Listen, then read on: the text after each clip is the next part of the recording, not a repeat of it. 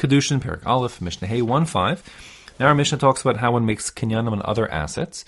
So assets called nechasim in uh, Mishnah Hebrew uh, can be one of two basic types. Either they can be assets which are um, real estate, the ground itself, and the structures built on the ground. Those are referred to as nechasim sheyesh lehem achrayos. I'll explain why in a moment. And then you have um, anything else essentially, which is like a, a, a movable object. I think the technical name for that is chattel.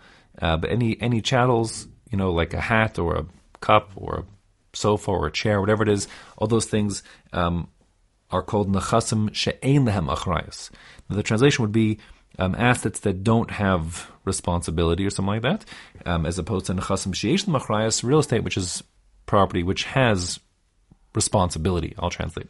Um, what this is referring to is that if one um, takes on any kind of, of, of debt, so the creditor automatically has a lien, like an encumbrance, on uh, real estate that the borrower owns, uh, or things that are attached to the ground. And the same goes if, let's say, one marries a woman, he gives her a ksuba. Her ksuba is guaranteed automatically and always by all of his real assets, meaning his property and the stuff which is attached to his property, the structures, etc.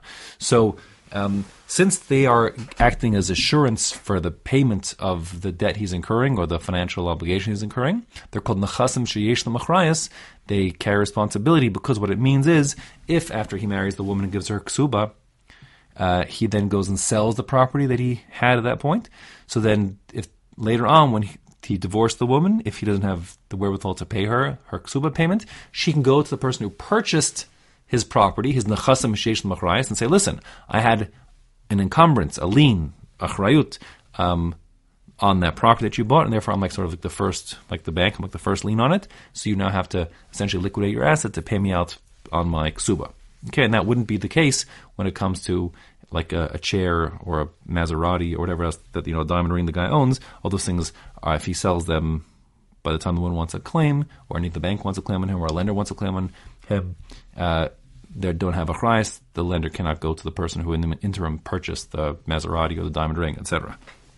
Okay, so that being the case, um, the Mishnah is going to say that there's different modes of acquisition, different Maaseh Kinyanim for Nechasim Shesha Machrayas, real estate versus chattels. Okay, so our Mishnah is going to focus on like contrasting the two. So even though there are certain kinds of kinyanim which could work for both, we're not going to focus on that. We're not going to mention that. We're going to mention the modes that only work for one and not the other. So it says Nechasim Sheish Machrayas, real estate, Nikdin Bekesef Bishtar Uvachazaka. The three modes that are peculiar and unique to real estate as opposed to movables, and by this, the same list of three we saw for the Eved uh, Kanani, is Kesef, money, something of value, Shtar, which is a contract, or Chazaka, some sort of proprietary act. And I'll go through them now, each one by, by themselves. So Kesef means um, the giving of value. This is kind of like um, the giving of a ring to the woman um, for marriage, whereas it's not a matter of the amount of money you're giving necessarily being worth the value of the real estate. As long as you give something of value and the seller accepts it, so that affects the transaction. Okay, um, and you could you'll, you'll be on the hook to pay the rest later on. Um, but the point is, you can affect the sale now that it, there's no turning back, and um, you know the deed hands over, whatever it is, the rights hand over um, with any amount of kesef, any amount of money. Now that's true, but in a uh, society in which people do not sell their property that also they don't buy property, I should say, without also getting like the the deed to the property, a contract proving that it's theirs. So then kesef alone won't work because for every kinyan, this is really important. For every kinyan throughout the whole of the Masechta and the whole of Kol Kula, there are two steps. There is the necessary prerequisite. There's a meeting of the minds between the two parties. They're agreeing to make this transaction under whatever given conditions they've agreed to. And then to effect that transaction is the Masa Kinyan which means, um, you know, the same way I just can't give a ring to a woman and she accepts it, she's my wife. No, it has to be she's accepting it for the sake of becoming my wife. So, so too, um, if I give someone money for their property, it has to be they've agreed to the terms first. And it goes would go without saying, unless it was said to the contrary, that this sale of the property is not going to be taking place until I get the deed. So that went without saying, and therefore wouldn't in such a society you would need to have a deed or contract along with the money. The second case is the shtar. Shtar is a contract, which basically is like a deed saying you now own the farm, and when you, you get the you get that deed, it's transferred owner transferred over to you, the the new buyer. Um, again, here this is assuming that a person's accepting like a you know making a gift or something. But if it's actual sale, so then under normal circumstances, the person would not agree to give away the farm until they first get paid in full, and therefore shtar loans aren't good enough. Uh, for a sale, you need to have the full payment uh, as well. So yes, that means when you're using shtar, full payment would be required because that's the normal assumption a person's using in terms of what he would normally do. Whereas if you're using kesef, it's sort of a symbolic act, and even not the full payment could work um, if you were doing it for the sake of affecting the transaction. And finally, uva chazaka, with some kind of act which shows ownership. So kind of like the same way when it came to the eved, the slave, the chazaka was you know making the slave do something which only an owner would um, have it done for him. You know, like do his shoes or carrying him on his back or something. Same goes with chazaka for real estate. It means that in the presence of the seller, the buyer changes the locks or puts up a fence or digs a hole or something. So, of course, the previous owner would never let that happen in front of him unless the person who's doing the changing of the locks or building the fence, whatever the story is, is the new owner. So that act shows he's the new owner because no one else besides him would be allowed to build a fence and the like. Okay. In contrast, the she'ein achrayas, when it comes to property that doesn't have achrayas, meaning all chattels, all movables, a niknin el mashicha. You have to actually take the item. Now, mashicha here in our Mishnah doesn't mean literally to make it move, like it did in the previous Mishnah when it came to livestock you don't easily make necessarily, you know, a sofa move, but you have to take the sofa. So that means either, yes, drag it or pick it, or of course lifting it up, hagba would be okay. But the point is, if if you're buying something from me, you have to it has to get into your hand before it's yours. Okay, um, meaning that kesef money doesn't work, and that's super important to understand. Uh, meaning just because you pay the money for the hat doesn't mean it's yours. You have to take the hat. And that's the point of our Mishnah here. Now, there's a very important machlokus that lurks essentially the Kol Torah Kula between Rabbi, uh, Rabbi Yochanan and Reish Lakish, whether um, Mido Oraisa Kesef works as a Maisa Kinyan for to effect the transfer of ownership of, of uh, movable objects, and just the rabbi said no, um, or not. So according to Reish Lakish, it just simply doesn't work. Cash isn't a, a way to effect a transaction uh, for movables. According to Rabbi Yochanan, it really is a way, uh, midoraisa, but the rabbi said no. The rabbi said it shouldn't work uh, because there's concern that if a person would essentially um, take money but not deliver the object, so then let's say, you know, I'm selling you all the my hats in my hat factory, and now I get the, the money. And now, if a fire breaks out in the hat factory, I'm not going to bother to save your hats because I'll say, "Listen, they're your hats. Deal with it yourself." And you never took possession of them, so you're going to get messed up.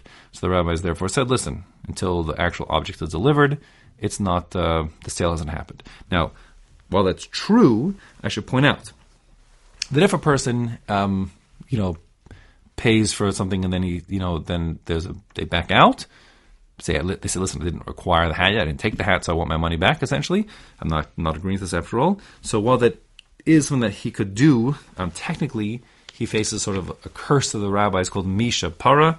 Um, that's like a the phrase which means he who took retribution, but the full phrase is Misha Para Ma'anshe Dorha Mabul, the person who took retribution against the men of the of the generation of the flood. Umador Haflaga and the generation of the dispersion, you know, the Tower of Babel generation. Who asil li pare mimisha eno omed bediburo. He will also take, you know, make uh, take retribution against the person who doesn't stand by his word. So you're not allowed to do that, but it, it technically could work. Okay, fine. In any case, the point here is when it comes to movables, kesef, shtar, chazaka don't work, and so you have to take the object itself. Now, that being the case, the Mishnah says still, um, there's a way you can sort of bundle these together because nechasim she'ein lemachrayis niknin im nechasim she'esh lemachrayis. If you're doing a transaction in which you're transferring both real estate and the chattels together, that can work, and that can work because of uvishtar chazaka by the normal modes by which you acquire real estate. Meaning, if I'm selling you um, my both my farm and my tractor, even if the tractor is you know on the other side of town, if I do an act which sells you the farm, you know, Kesef Shtar Chazaka. So I can say you're also acquiring not just the farm, but the tractor, which is on the other side of town in the shop. Okay? And when you get the shtar for the or the money for the farm, the tractor immediately becomes yours. That's called a Kinyan Agav. Agav means on the back of, meaning it's an acquisition of the chattels, the movables on the back of literally the real estate which is being acquired. Okay, it doesn't work the other way around, meaning if I sell you my tractor and you drive off with it and it becomes yours, you can't also make a Kinyan Agav to also own the farm. But if you get the farm, you can get the tractor with it. Okay. Um, on the other hand, well, there's another thing here. Now, this next sentence has nothing to do with truth is. It has to do with something called a Gilgul Shvua. A Shvua is, a, is an oath that one takes in the courts, um, and Gilgul means like to roll on. So, that like a galgalim on Hebrew is a wheel, to roll on. So the idea is that there are certain scenarios where the Torah allows a person to demand that his um, his adversary in the in the court um, swear. So that's there's two basic cases of that. One is what's called a modub miktsas. If I say you owe me hundred dollars, you say no, I just owe you fifty dollars. So I can't make you pay me more than fifty, but I can force you to swear that you don't owe me the other fifty. Okay, that's called um, modub miktsas. As opposed to if I say you owe me hundred, you say I owe you nothing. Then if I have no witnesses, then I can do nothing. Okay, not even force you to take a shvuah.